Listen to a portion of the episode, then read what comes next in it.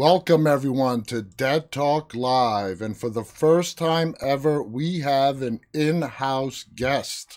I want to welcome our executive producer and my brother Marco, who is co hosting in house with me tonight. How are you doing, brother? Hey, guys, how are you? I'm doing really good. I'm very excited to be here. It's going to be a lot of fun. It is. It is going to be a lot of fun. Uh, I didn't think the space enough was big enough for the both of us, but we got it to work. We managed we got it. it, to work. Yep.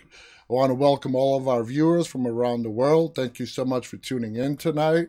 Uh, just a little note if you are watching this on Instagram, because we are utilizing more screen real estate tonight, please flip on over to YouTube, Instagram, sorry, YouTube, Facebook, Twitch, or Twitter. Just look us up under Dead Talk Live, and you can enjoy the full broadcast there. You can see me. Exactly. Get see us all because on Instagram you're only going to get a limited portion. That's because they only allow streams in portrait mode. But anyway, how many of you guys checked out the interview that we had this past Saturday with Ronan Rubinstein? It was an absolutely fabulous interview. And what stunned me the most was uh, he did an Instagram story after the interview that just was amazing. So I'm just going to play it back for you guys. Uh, the first part is pre interview, about 15 minutes before the interview. He did a story. And the second half is after the interview. So check this out.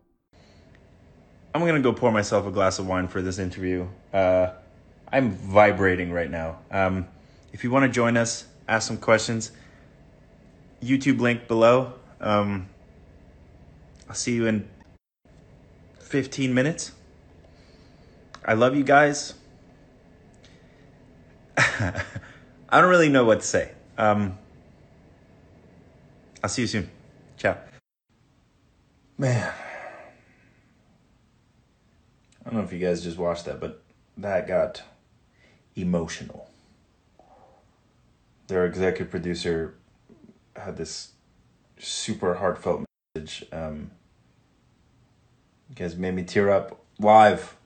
Did not see that happening. um, seriously, thank you for that. Um, you guys are are epic. Um, had amazing guests, so I'm I'm honored to be on the show. And uh, if you missed the interview, link is below. Um, and I'm still vibrating from what just happened. Uh, can't believe you guys voted for myself and Raphael, and and it was it's a beautiful night. Um, I can't wait for January. Um, I love you guys. Good night. So there you guys have it. How did that make That you feel? was incredible. I mean, I uh, was asleep when that came in, and I woke up and I saw that, and I was it was so heartfelt because it was so genuinely true from my end, and the fact that he took the time out to appreciate it and and feel how wonderful and heartfelt it was. It was it was touching. It was it was beautiful. And I and Ronan, if you're out there watching this, I thank you for your support and for what you do. So yes, I it was it was great. It was overwhelming. Thank you very much. It was Appreciate great. That. Yeah. yeah, and I had to capture that, and I sent it to our entire team. And again, Ronan, thank you so much. You were a great interview, and it was an honor to have you here with us. Now, we did get a video submission today from uh, TB Edits. We're going to be playing that in a little bit. Uh, just first, a news story. This is about Andrew Andrew Lincoln talks about when he had to leave The Walking Dead. The Walking Dead star Andrew Lincoln has joked that it was a terrible decision to leave the zombie drama back in 2018 Having featured as the main character Rick Grimes for a total of nine seasons, the London born actor decided to pack his bags and leave the AMC production, which based itself in Georgia. During the cast virtual reunion fundraiser yesterday, Lincoln reflected on his choice to leave it all behind. I don't know what the South was, he began. I'd never been to the South. And then I went to Georgia and I fell in love with this extraordinary city, Atlanta. Living and working in the South was extraordinary. There's a sort of English attitude about the South. They're sort of quiet, uh, patronizing at dinner parties. I said, This is the most advanced, civilized, extraordinary, progressive place I have ever been to in my life. And that was 12 years ago. Joined by the likes of Negan, uh, star Jeffrey Dean Morgan, Daryl's Norman Reedus, Michonne Danai Gurira, and Morgan's Lenny James, Lincoln went on to reference their shared connection to that part of the world. You guys, I love, I mean, the connection that we had to the land, to the place, to the people. He noted, Arthur, my 10 year old son, won't let me take a job unless it's in Georgia. And now he dismisses it. He goes, Take me back there. I came back home for the kids and now they're sick of me. and I wish I'd never left. It's bullshit. It was a terrible decision. As he goes on laughing. It's not all doom and gloom though, because he'll be back as Rick in a movie trilogy soon. Now, let me ask you before we get into this whole trilogy thing this movie, when it was announced, Scott Gimple, it was supposed to be out Yeah. already. Now, the COVID, the delays, that's all understandable. But in your opinion, when is it that we're actually going to get to see this, whether at home or in the theaters? Well, from what I remember, they're supposed to start scheduling filming sometime early in 2021. And again, the COVID situation is day by day. I mean, we hear uh, news stories about how Europe is really bad, and uh, London today had to shut down, and it's going everywhere. So, uh, who knows? I just don't want a lot of time to pass because when time passes, people just lose interest. Like, for example, let's take Wonder Woman, which was supposed to come out in June of this year, and then it got delayed to August, and then it got pushed to September, and now Christmas. I'm not looking forward as much as I was to seeing it six months ago. And that's what's going to happen with this. But with the flip side of it, we do have the Walking Dead series episodes coming up in January, and then we do have season 11 starting. So there's going to be Walking Dead coming soon. So hopefully, that Rick Grimes movie will kind of still keep people's mind fresh, and the movies we will see them. I know Scott Gimple wants to see them on the screen, and I believe they should be on the screen. So the little bit that it delays, hopefully the whole pandemic situation will get on the wraps and we will see it in, in the screen. I I'd love for it to come out in October, November of 2021 to coincide with the season, but I don't know. Let's just keep our fingers crossed. Let's just hope Andrew, you know, stays positive and he always has the door possibility open to come back to Walking Dead whenever he feels like it. So it's not like he was killed. He's you know, Yeah, the door's yeah. always there. Now, what do you, I mean, let's go to the movie theater uh, because I've talked a lot about this. What do you see the future? Because right now, uh, are movie theaters going to survive this? I don't know. I wish I wish I had an answer. I mean, I remember when we were younger, we used to go to the movies every week to see a new film. It was exciting for us. Mhm. It was and then as it progressed it became more of a task than a chore because you know you have to plan it, the tickets sell out quicker, or the prices go up. There's it just wasn't as exciting anymore. And I I don't know. I wish that it would stick around. I love the old town movie houses, the ones that you kind of see in those little towns where they only play one movie a week and you kind of did it. When I was uh, working in San Francisco a few years ago, there was one movie theater there and I got to see the new Mission Impossible movie all by myself and it felt like I was in a small town. That's what I miss about the theaters. Mhm. I think now with streaming and HBO Max and, and Disney, we are so spoiled rotten with getting movies at our convenience at our home. Most people want to stay at home in their pajamas.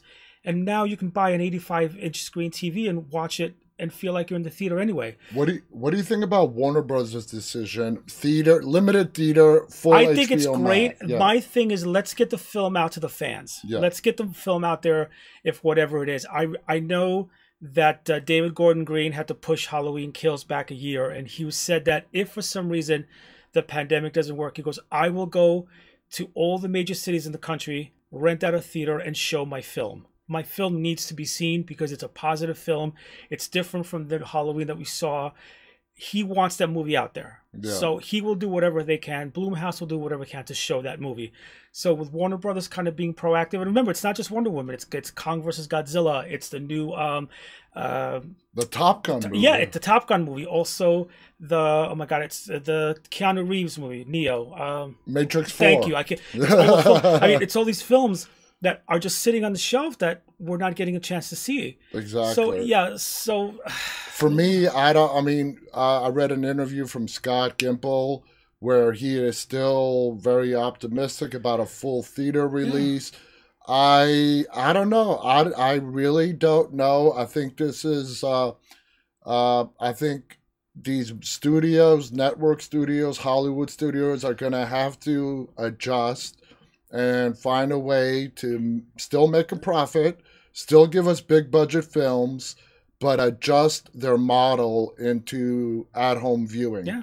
So we got to see what they Yeah. come up with, and uh, we'll see how it goes. Now, let's go to that video submission.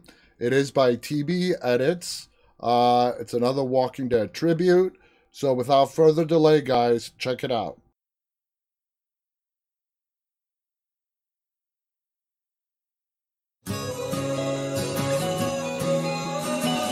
Together.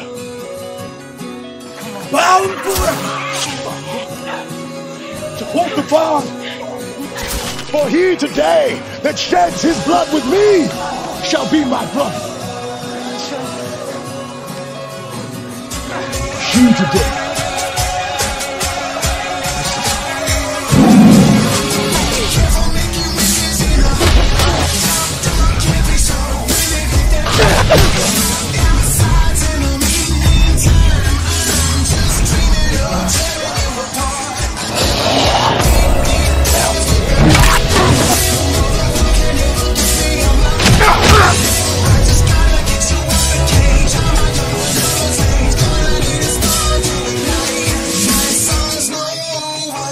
Shooting again?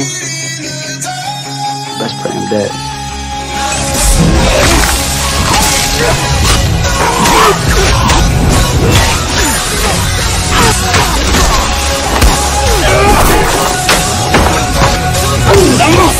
He uh,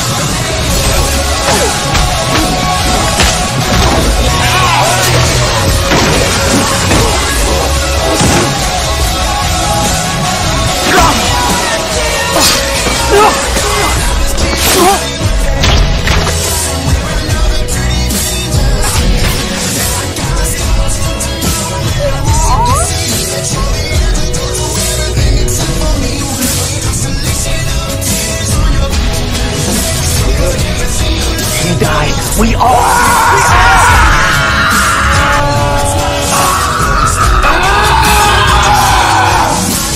If I wanted to attack, I'd hold the gun like this. With the dangerous part pointed at you. See?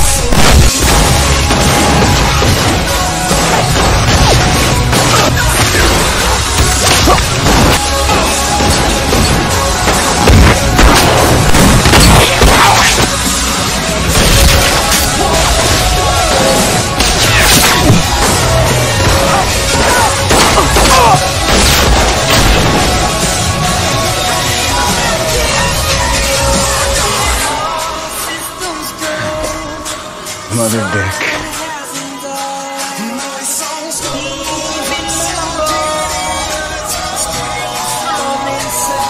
Drop it.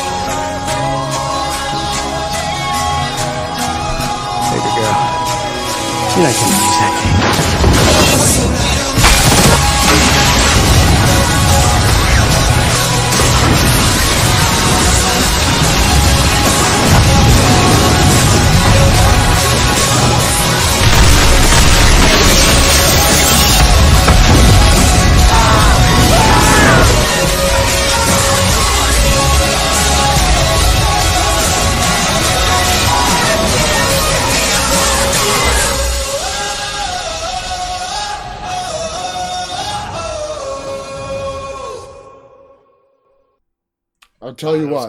Never TB edits, thighs patera never disappoints. Man, if that doesn't get your juices flowing, Brought back a lot. I don't know what will. Uh, that was awesome.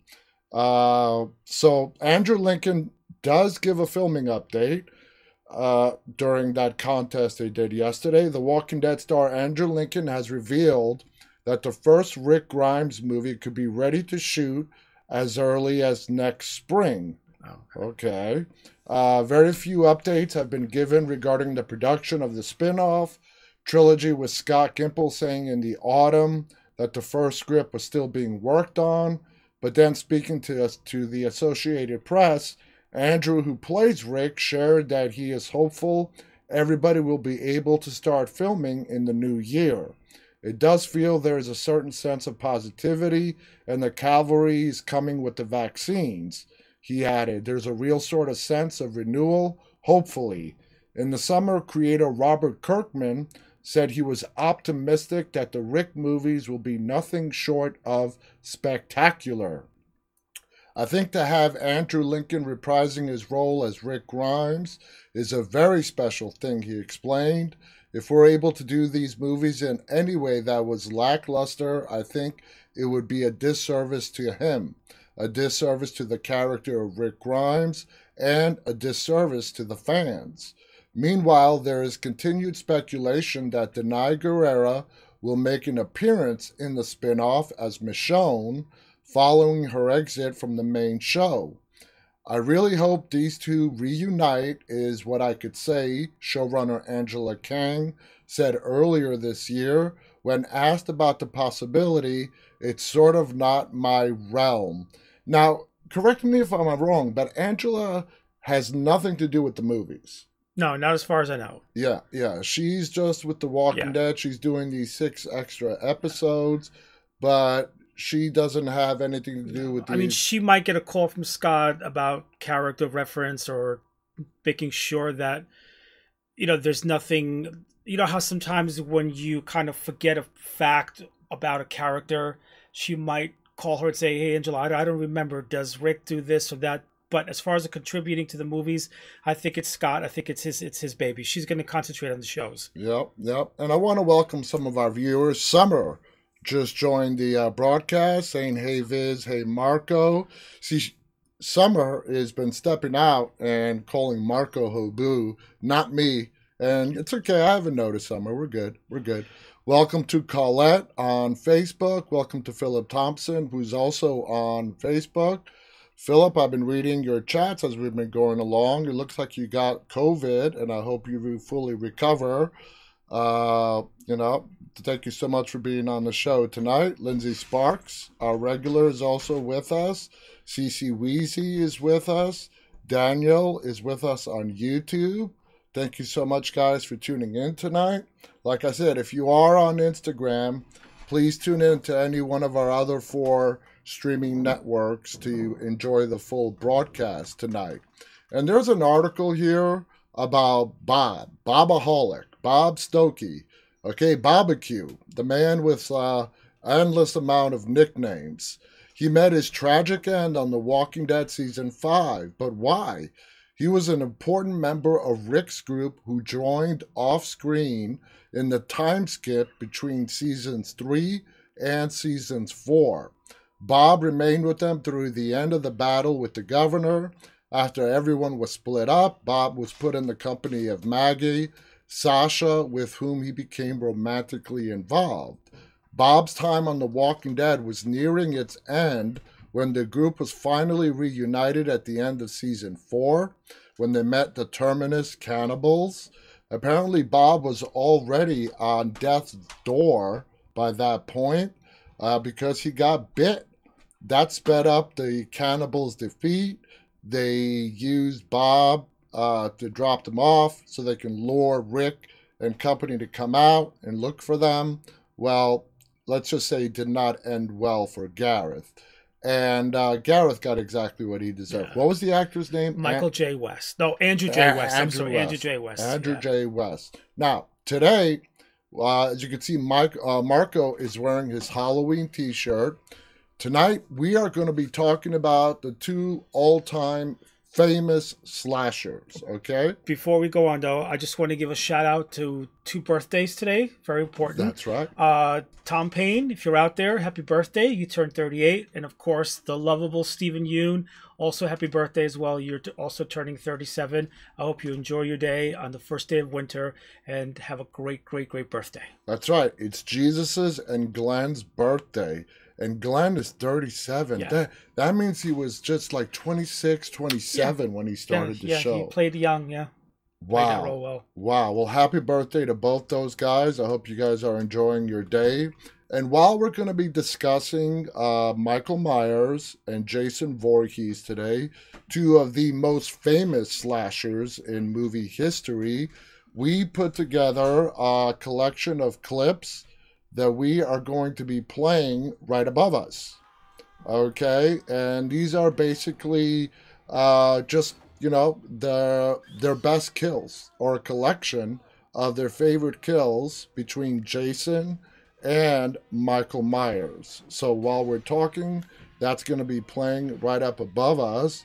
So I want to ask you because when Friday the Thirteenth, which came out first, Halloween. Halloween. 1978. and when did Friday the Thirteenth come out? 1980. 1980. So, did you see Halloween first? No, we. I saw. I was too young to see Halloween. I, I didn't see it in the movies, and growing up with the way we grew up, we really weren't very allowed to see horror movies, as you remember. Mm-hmm. So my first experience of both films were when they were when they hit cable, back in the early '80s. Um, and I think I saw Halloween first, and then I saw Friday the Thirteenth afterwards. But it was around the same time because with cable back then, you would wait at least a year until the movie would hit cable system. It wasn't like it is now, where the movie's released in mon- one month and then two months later you can stream it. Exactly. So that's for. I mean, again, we're aging ourselves, so that's what it was a big difference back then. It was really fun and anticipated to watch these films. It was really, really good. And I also want to say something that people get confused about them. And remember, Michael and Jason are not serial killers. Michael and Jason are mass murderers. And a lot of times, even in the films, they say they call them serial killer. Serial killers have a pattern, like Hannibal. Hannibal Lecter was a serial killer, and um, uh, John Wayne Gacy was a serial killer. They had a motive. These are just the serial killer, the mass murderers. That's what it is. So I kind of want to clear that up a little bit because you know we get the difference. We use the word serial killer so much that we have to kind of stop and say what's the basis of a serial killer. Son of Sam was a serial killer because they killed with one motive. Uh, Buffalo Bill from ha- uh, Silence of the Lambs, the classic case of a perfect serial killer. He had a pattern, he had a motive. That's why the FBI caught them because at some point you're going to make a mistake. Exactly. They have what the FB what they call signatures. Right. They have a preference in victims. Right. Michael Myers and Jason Voorhees, they're going to kill anybody that comes across their way. Right. Uh, but Michael Myers does not harm little kids. He doesn't.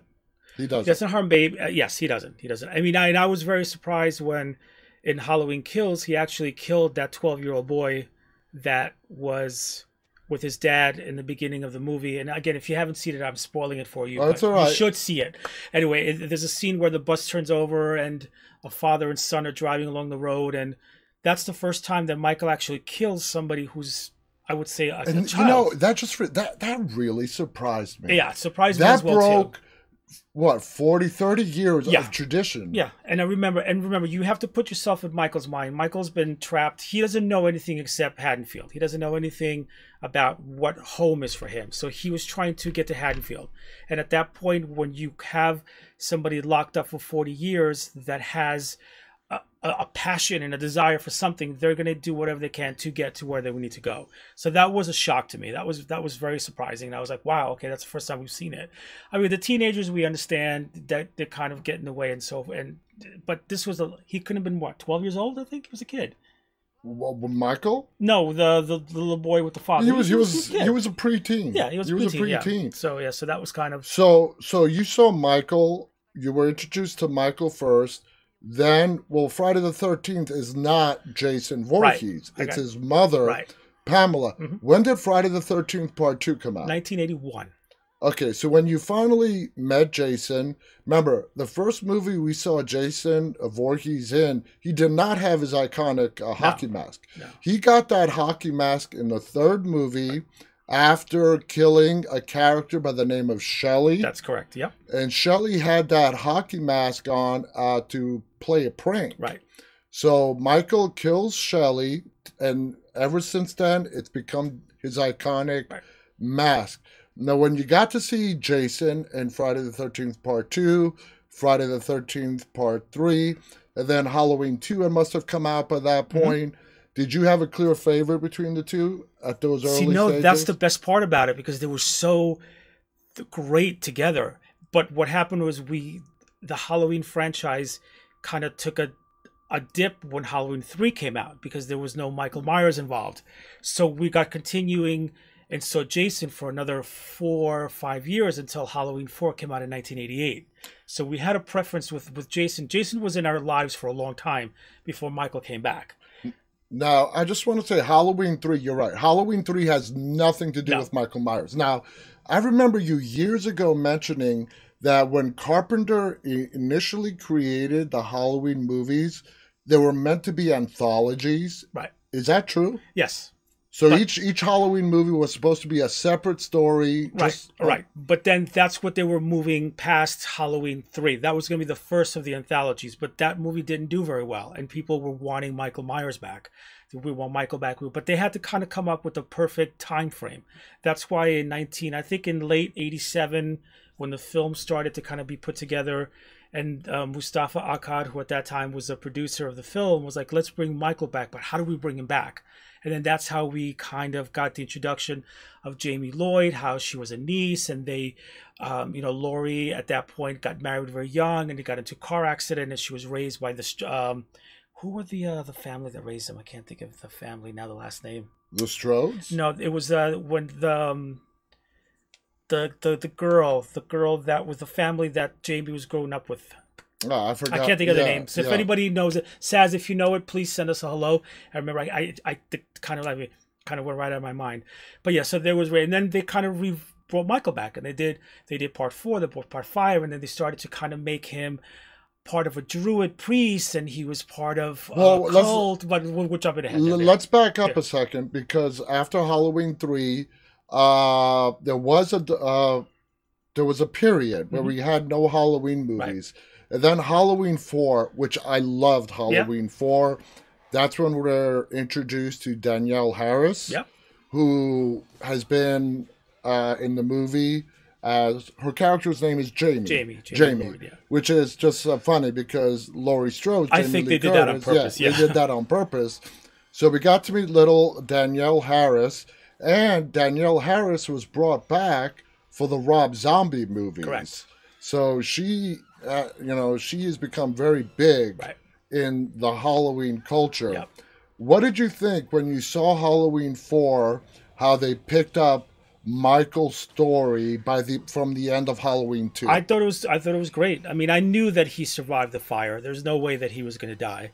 And the fact that he was kept away for a long time and he was building up rage and I, I love that im- that instant moment when they're in the beginning of the ambulance and the ambulance drivers are there and they, they mention that she's his guardian and then you feel the rage in him kind of build up and so forth. And Carruthers. that's it. That's it. Thank, Thank, you. Thank yeah, you. Carruthers. That's it. The Carruthers Thank you, family. Khaleesi. Yeah, so that was that was great that we got to see a story of her and so forth, and then it, and it kind of made a connection between Michael and Jamie. There was kind of like that's, but again, one thing that makes him so unique is that we know nothing about why his rage was what he was, and I think the the sequels after that, part four, five, and six, kind of gave us an idea. Like let's kind of build a reason why, and that's why they did the whole story where he was worshipped by the druid priests, and you know that explains his madness, and he has to kill his bloodline. I thought it was I thought it was great. I thought the movies, again, they're if you're a Michael Myers fan, you're gonna go see a movie whether regardless or not. It got killed by the critics, but the fans loved it. It made its money. It did what it did,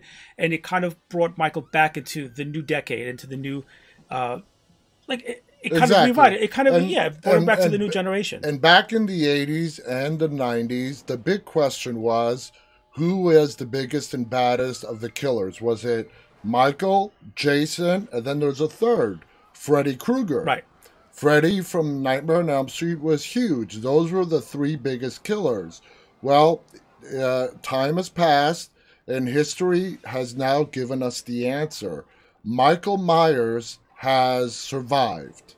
Okay, uh, all the decades that have passed, there are still movies being made about Michael Myers, while the Freddy Krueger and the Jason Voorhees stories have sort of faded away. Now, didn't you say they're redoing another Friday the Thirteenth? Yeah, I heard Paramount and New, Line are kind of trying to reboot Friday the Thirteenth again. I there's nothing on paper as far as when and how and why, but they want to bring him back because when they did the remake in 2009, they were supposed to do a sequel of that film, but it just never got off the ground. So they left Michael's character, uh, sorry, they left Jason's character to kind of come back in a film. Now I don't know whether they'll pick up from that or whether they'll just do a reboot. But what was so great about that Friday the 13th film was that they took elements of the first four films and combined it into one. So when the film opens, it's present time 1980, where the where the last camp counselor is about to meet Mrs. Voorhees, as opposed to the first film where we have a backstory of Jason's life. So Yeah. it takes all the four films, you know, with the kids in the wood and the lodging, and we got to see Camp Crystal Lake. So that it took all four films and brought it into That's why I think the movie was very well. People can relate to it because the first four chapters were actually a beginning, a middle, and an end of Jason. And then the films were so good that they, you know, brought him back in parts six, seven, eight, and so forth. Now, being a teenager yourself, when you first saw, let's just take the the first movies. Friday the Thirteenth. We know it's not Jason; it's his mom, Yeah. Pamela Voorhees. And Halloween, Michael Myers as a little kid, six year old boy, and that was just a shocker. Back in 1978, when the movie starts, you see somebody a hand picking up a mask, killing a, his sister, and then goes down the stairs. Uh, two adults arrive, they pull the mask off, and it's a six year old boy. Yeah, yeah. That, that, I mean, that grabbed you right terrifying then and there. because it shows you that anyone any age can can have rage and hatred inside them and why not a little kid and then years later we've got to see so many films about little kids that have been evil like the brood and the omen you know so it continues so having a child is absolutely terrifying Now, being a teenager yourself, when you first saw these two movies, which one scared you the most? I know it's going way back, but which Yeah. one actually scared you the most? Well, I would have to say Michael. Yeah, the reason why is because I felt sorry for Jason because Jason was a product of what happened in his life. Remember, you have to realize you're you're dealing with a, a, a seven year old boy who was protected by a loving mother that trusted uh, someone to take care of him, but ended up letting him drown. letting him drown. So I understand because the story goes that we're having sex. Right, exactly. So I understand Pamela Voorhees' rage. I love Pamela Voorhees. I mean, I thought that what she did again. Please don't send me bad letters for this for being a, a parent or whatever. But I think is what she did as a parent was a wonderful thing to protect other children from the situation that happened to her son. What was the actress's name? Uh, it was Betsy Palmer. Betsy Betsy, Palmer, Palmer, was a brilliant right. actress, and and again, a little side story. She didn't want to do the movie. She goes, "I don't want to do this scary horror crap." Mm-hmm. But I remember reading an interview that she was looking to buy a car at the time, so that would have covered her car. Little did she know that she was. And it's funny because even when she goes to conventions, people were like giving her their babies and taking pictures of her babies. So she was loved as a mother. She wasn't looked at as this psychotic serial killer. She was looked as a person that protected her child and wanted to protect other children from happening to them again. Now, being so young, when you were watching Friday the 13th, the original, for the first time, were you surprised to find out that the killer was actually a woman? Yeah, absolutely. There wasn't anything like that back then. We didn't have a lot of women. Uh, we had a lot of women heroes because remember this was after Sigourney Weaver and Alien. This was after like these. So we didn't have like a woman that was an actual uh, a killer Villain, an A villain, exactly. yeah. And and the thing that they kept it so concealed throughout the whole there was little glimpses of her. There's this I watched the movie so many times that when Nettie sees her going in the cabin, there's a really good scene. If you pause it really well, you can actually see that it is Betsy Palmer in a black leather jacket going into the cabin. But again, when you watch it the first time, you don't catch it the first time. No. So there's all these little hints and clints and so forth. So when she came on the screen, and I was like, whoa, you know, and she came, you know, the she got out of the car, the lights were beaming. She goes, "Hi, I'm Mrs. Voorhees. I'm a friend of the Christies." You're like, okay. And then Alice, who was Adrienne King, who's a, a phenomenal, hugged her because she's like, "Oh my God, this woman is not threatening." Yeah, it's yeah. She's not. You know, it's a, it's a woman in, in its mid sixties. But then little do we know that that's exactly what happened. So that was that was terrifying, and that's what I think Jason's reason was. Jason grew up not knowing anything except the love of his mom, and that's why I kind of yeah. Don't get me So, wrong. do you think that the because this is mythology, this is lore that Jason saw his mom getting Yeah, beheaded? I believe that. Uh, was that ever confirmed by Cunningham? No? Cunningham never confirmed it, but Marcus Nispel in the remake confirmed it. Okay. So we do see that if you watch the extended version, there's a scene where Jason, as a little boy, sees his mother being beheaded, walks up to her, takes the little brooch from her neck, and takes the machete and walks away. Okay. So that's where I think that kind of put the films together. So I do believe that that kind of synced the original series with Jason seeing his mother being beheaded. And we also, of course, see in part two, he created a shrine with right. her head. Exactly. And his mother's thing. Exactly. So that was and, yeah. and uh, Alice, that he puts that head in her refrigerator. Right. He goes out, finds Yeah. her. Uh, The first kill that Michael has is to avenge his mother. Right. That's the first person. It's Alice. the, the Jason's killed us. yeah, sorry. yeah. Jason, yeah, Jason's we got killed- confused. So uh, I I apologize in advance, fans, if we get the names confused. Yeah, yeah, Jason's first kill was to avenge his mom. Right. He goes and finds Alice, and that's the opening sequel, the opening sequence of Friday the 13th, part two. Now, going back to Michael again, what I liked about Michael and what I think Rob Zombie did not capture in his remake is Michael is the boogeyman, meaning he's there, then he's not there. Right. I think Rob Zombie humanized. I agree with you 100%. Michael Myers. I agree with you. That's very true. And also, too, Tyler Mane, who played Michael, is six eight. Yeah. So if I'm in a situation where he's in front of me, I'm effed, pardon my expression. Yeah. Because you know he's very towering. When I see Michael, like when uh, Nick Castle played Michael in the first movie, he's 5'10. I could see me taking a swing at him and maybe getting out of it. Yeah. But when you've got Tyler, Tyler's a different story. He's he's very menacing, and I don't know whether Rob did that on purpose to kind of feel the audience, but it, it served its purpose. I don't. Um, I think we talked about this in previous shows. I don't compare the movies together. I think they're two separate films the same story.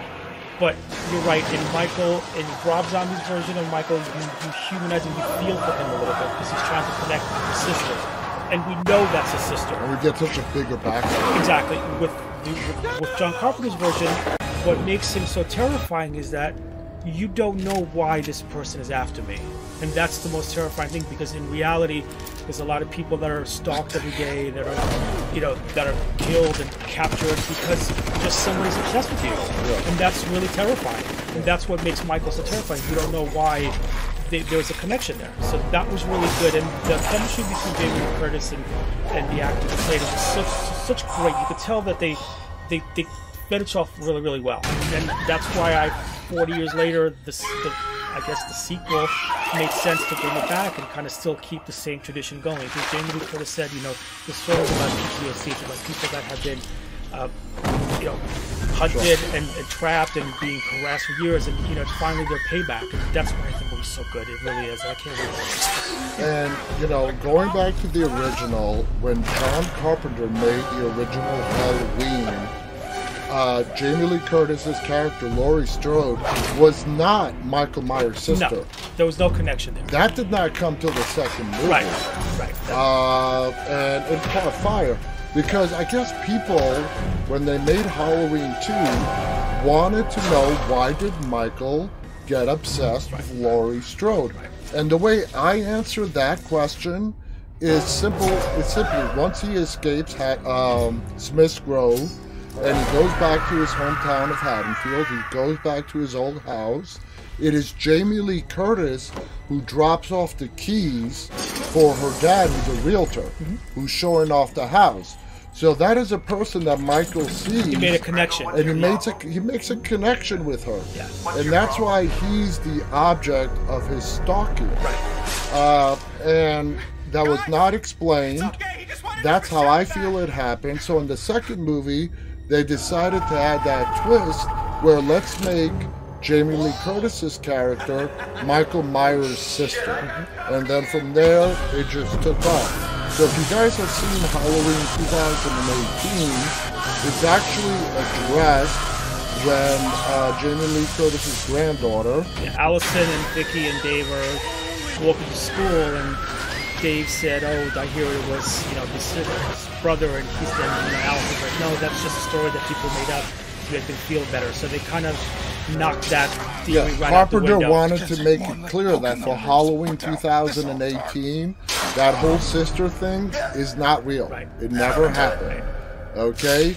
And it's driven home even more when that lunatic uh, uh, doctor Dr. Sartain. he wants to he wants to bring Michael Myers and Jamie Lee Curtis together. He wants to see what the hunter and the prey react to each other once they're brought out into the wild.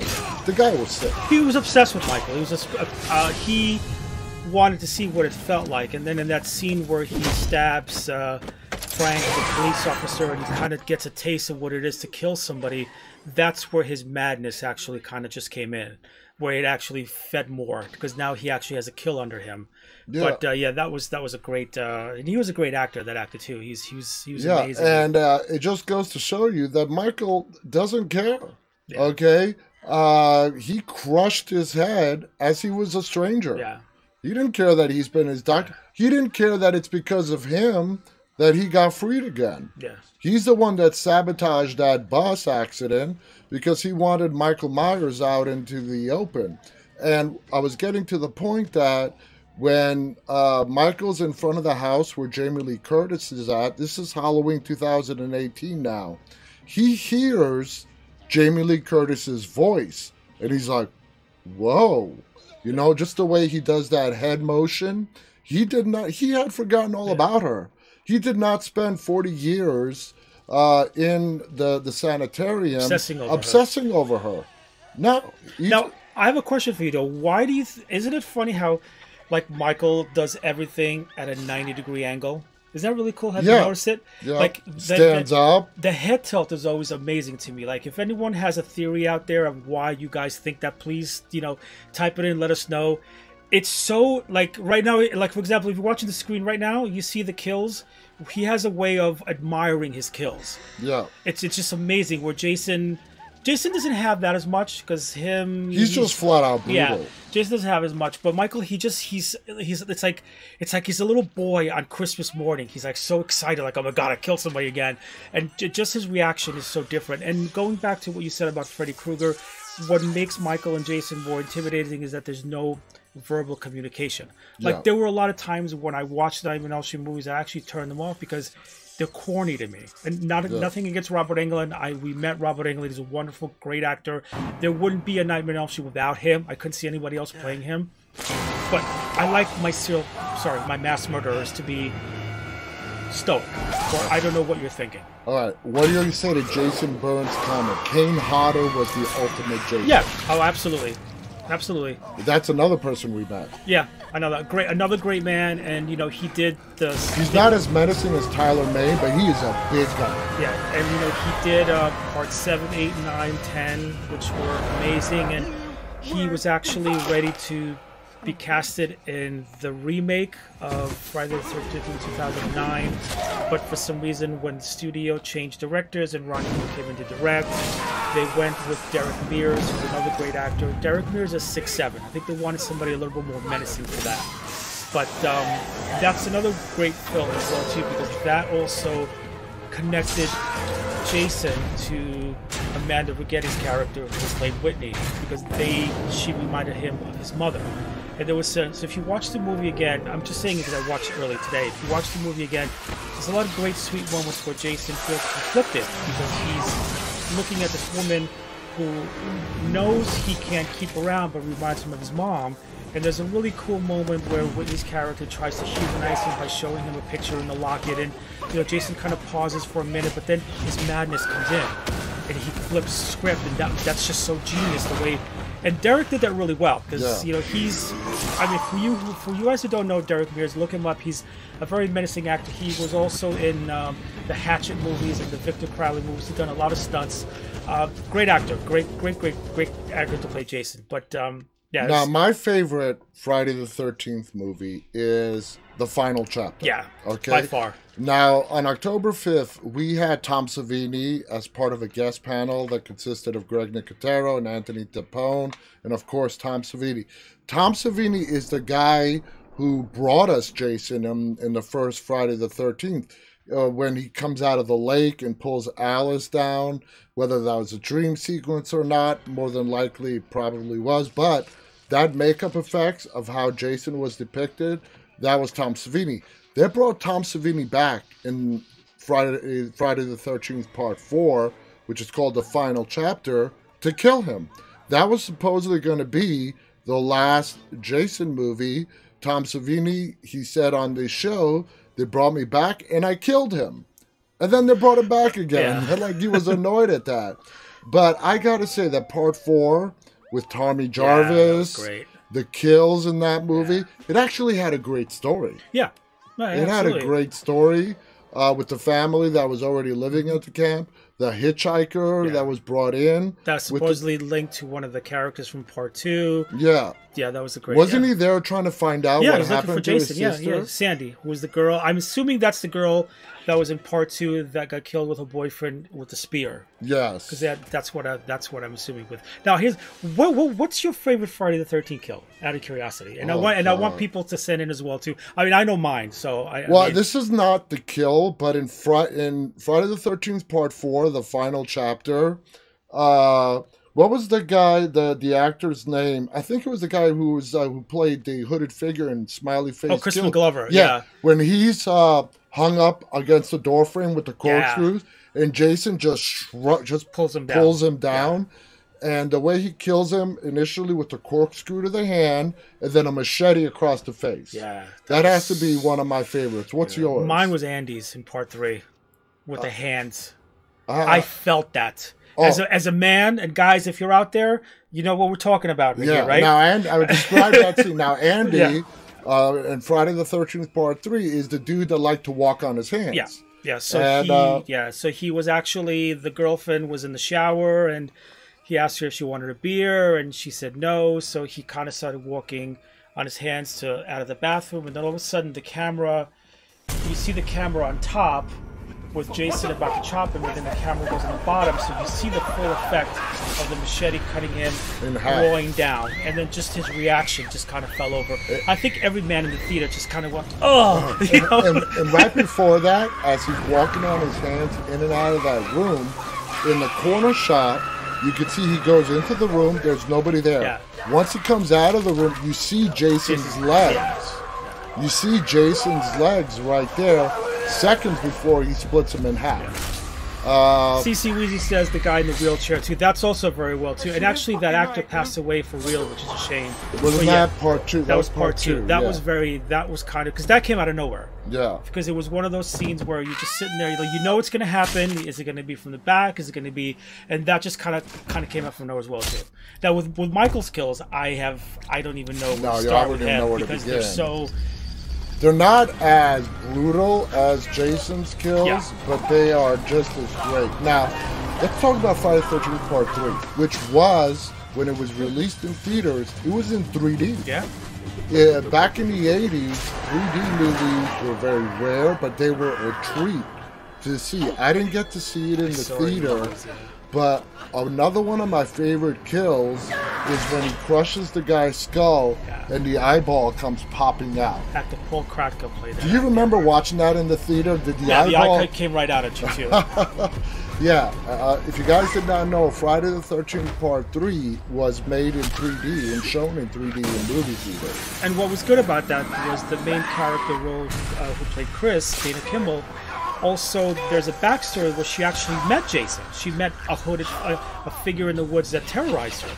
So we got to see a little bit of uh, off screen of what Jason did in all the years that he's been living by Camp Crystal Lake. So we know that he, Yeah. he was there. He was a presence. I gotta correct Lindsay Sparks, who says that in Halloween the Robbie was Terence Stamp. It was. It was Malcolm McDowell. Malcolm McDowell. Yeah. Yeah, yeah. Terence Stamp, who I know very well, Yep. great actor. He played in Superman 2, or, yeah, Zod. Yep. No, it was Malcolm McDowell who played the Loomis, Dr. Loomis. version in uh, the Rob Zombie Halloween. Now, I gotta admit, Halloween 2, Rob Zombie, complete disappointment. Yeah, great kills. Some really good kills. The whole white horse, I just did not know where know Rob where that- Zombie yeah. was going with that. I really don't. I remember him saying something in the press that he wanted to do it himself because he didn't want another director to kind of mess up the first film. But I think he was struggling with Dimension and, and the, the the studio Dimension Pictures to kind of get it together. So I don't think he was even that happy with the final product. And I do remember that there were two endings. Remember, because we talked about I had seen one in the theater and you Mm-hmm. Yeah. and the other.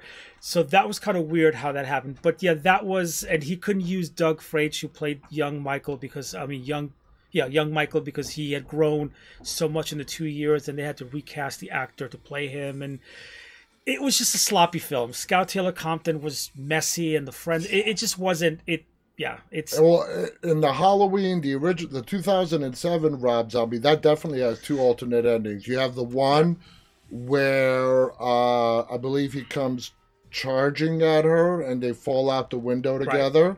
And then there's an alternate ending where Michael comes out of the house, he's surrounded by police, and he gets like about 100 bullets bullets in him. Yeah, shot in him and he drops dead. yeah. So I think Rob Zombie, after he did the 2007, his initial plan was to kill Michael That's off.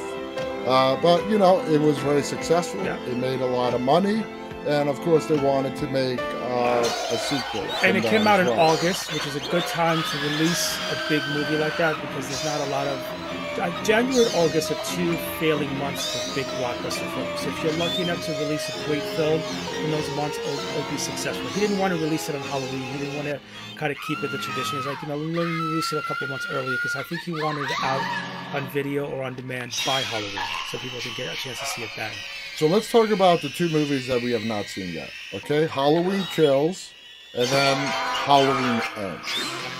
Uh, as far as you know, Halloween are they both done filming? Halloween Kills is done. It's done. It's edited. It's sitting on the shelf. Uh, that uh, film is going to be incredible because of what I read is that there. This is going to be a film where the town of Haddonfield hunts Michael. So picture Frankenstein's monster and the townspeople after him, and we're going to have Kyle Richards as Lindsay. Michael uh, Anthony Hall is going to come back as Tommy. Nancy Stevens is going to come back as Marion Crane. Charles Cyphers is going to come back as De- uh, Detective Loomis, the um, uh, the sh- Sheriff Brackett. so we're going to yeah. have all these amazing actors from the first film come into this film as well. So Allison is going to kind of take over the role of Laurie. She's going to be the predominant character. So I read that Jamie is going to take a step back, but still be a prominent figure in this movie. There's the scene. There's a scene the right guy there, guys, yeah. chopped in half. So yeah. it's it's amazing. And David Green, David Gordon Green says that the kills and the effects of this movie are just unbelievable. So I do believe him because he hasn't disappointed yet. I don't think they started Halloween Ends yet. Um, they're supposed to come out. Remember, these movies are delayed a year now. Halloween Kills was supposed to be out a couple months ago, and now it's coming out October 15th of 2021. Is Carpenter involved in the next? Carpenter's is executive producing. He's got his eye on it, but he's he's got to get the okay from them to do the film because he still owns the original copyrights. So that's the thing with Rob Zombie. Rob Zombie got the okay from John Carpenter to do the film. But I don't think he's as, much into it. I think he just kind of sits back in his own phone saying, okay, I like that. Okay, this is good. Now I don't want to use that. But it's basically David Gordon Green and, and Blumhouse, Jason Blum. And again, they've never disappointed because they've you know they've given us such great films in the past that, that this movie's not going to be it's going to be amazing. Okay. Uh, but Halloween ends where I don't think they started anything yet. I just think that we're going to wait until this one comes out next year and then we're going to take it from there. They might have done sorry they might have done some scenes from Halloween ends that while the actors were there, but who knows who's dying? Who knows who's going to come back? I mean, it's, it's very hush hush. Why is it so important for the studio to release Halloween Kills on Halloween? Well, that's because they want to keep the tradition of the film alive. Because if you notice, the first film all came out. All the movies have come out in October, from what I believe. I mean, I'm looking at it right now on the screen. It all looks. It's pretty much all come out that month. That's what's different about that because Halloween is specifically for one month. Friday the 13th we have twice a year. It could be any time that a film can, get, can come out. It doesn't significantly have to be that time of year. But to release that film, I remember according to folklore, if you watch Halloween Resurrection, which was the movie that came out in 2002, which actually killed Jamie Lee Curtis when she was in the sanitarium. In the beginning. In the beginning, we actually get to see that Michael Myers was born October 19th, 1957. So he does have a birthday. There's a folklore. So that's kind of cool. And, and, and again, that movie got such bad reviews, but if you watch it again with the whole internet, it was a whole beginning of the internet live feed praise, and that's why the film I thought was great. And the fact that it brought him back with a story that made sense. Hey, oh yeah, you know, you continue it. Exactly. Now, uh, in the final moments that we have left, I want to talk Is about? H. Yeah, it's almost an hour. I want to talk about H2O. Okay? Believe it or not, that was the 20 year anniversary of Halloween. Now we're up to the 40 year. Last 2018 was the 40 year anniversary. I liked H2O. They brought back Jamie Lee Curtis. Apparently, she faked her own death, went into hiding. Uh, she had a son. She is now like the headmaster of this posh school somewhere in California. And the way Michael finds her is in the beginning. He explain, he kills the nurse. Yeah, he finds the Marion Crane, who was the nurse that we see in the first Halloween movie, and when they're when her Loomis Donald Pleasence, who we cannot go without mentioning Right, Donald right, right. He is a huge part of what made Yeah. the Halloween movie so damn scary. So actually, if you're watching the screen now, you're watching Michael's first kill, his sister, his sister, at right? six years who was actually played by uh, Sandy Johnson, who was a Playboy playmate at the time. That's why she had no problem doing the nudity. oh I wow, know, a little wow. stupid. Yeah. so there it is, right there, guys. I'm sorry. So if you have kids in the room, just cover their eyes at the moment. So H2O, Jamie's alive. She faked her death. Michael finds out she's alive by killing Dr. L- Loomis's nurse. Marion Crane. He goes out to California. Crane. Uh, Josh Hartnett Right, Josh is in it. His first film. I loved that. I loved H2O. Yeah. Uh, wasn't LL Cool J also? Yeah. Yeah. Uh, it was also Michelle Williams, who was an unknown actress at the time as well, and now is a big time actor. Jodi Lyn O'Keefe was in that as well too. A lot of young actors that are now actively working were in that film, and it was uh, also one of um, Janet Leigh's last films because she played yeah. Janet Leigh. J, uh, Jamie Lee Curtis's mom, has a cameo. And a little stupid, and a little quote: the car. There's a scene where she terror where Norma scares uh, Carrie, played by Jamie. That's a character, and then she walks off screen, and you notice that the car she goes into is the same exact car that she was in Psycho. Psycho, yeah. Janet Leigh was the the you know the famous The first shower. queen. She's the yeah, yeah. yeah, the shower scene that you probably seen a million times of getting killed in the shower. That's Janet Leigh. That is Jamie Lee Curtis's mom. So yeah, ja- Jamie Lee Curtis has uh, the scream queen blood in, In her. her, yeah. that's without That's saying. a great scene up there too, on with when Michael hears her voice. Oh yeah, time. in the original, after he kills Linda, Yeah. and then that's Jamie Lee. That's what makes her go over across the street to start investigating, and all hell just breaks loose from there. And there's part- So, uh, you know, in the last minute here, uh, just give us your thoughts after so many years. Jason, or let's leave Freddie out of this. Yeah. Jason or Michael, who has stood the test of time for guys, you? I I have to go with Michael. Me Michael too. Myers is my he's he's yeah, and I love don't yeah, love Jason as well too, but I like Michael's story better and told better because there's a lack of his background, which makes him terrifying and menacing. But I also love Jason too. But but I would have to go with, with Michael. Michael would definitely be my, Yeah, my guy. Michael. I mean, sorry, Jason was just flat out brutal. Uh, he just wants to kill you in the most brutal way. He has superhuman strength. Uh, but Michael is the boogeyman to Yeah. me, and he's there one minute. You know, you see him in the back. Uh, the person turns around and he's gone. Okay, that's what makes Michael Myers so scary. That's why Michael Myers, in my opinion, has survived, and history has told us that out of all the big 80s killers and late 70s killers, Michael Myers is the clear winner. Anyway, guys, we have a lot of people agreeing. Uh, Khaleesi says Michael's my favorite. Colette saying Michael is my favorite. Jason's saying Jason. Jason. Jason. He's kind of playing the favorites. I get Lindsay. Sparks also says Michael. Uh, welcome to P Dog on Twitch, Simple Handler on Twitch. Thank you so much, guys, for tuning in. This hour has just flown by. We are actually past the one hour mark.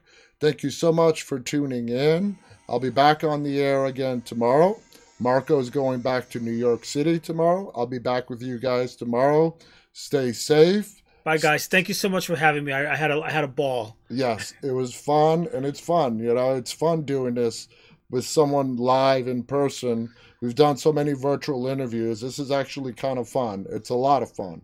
Anyway, guys, stay safe and stay, Stay walking. walking. Good night. Good night, everyone. Good night.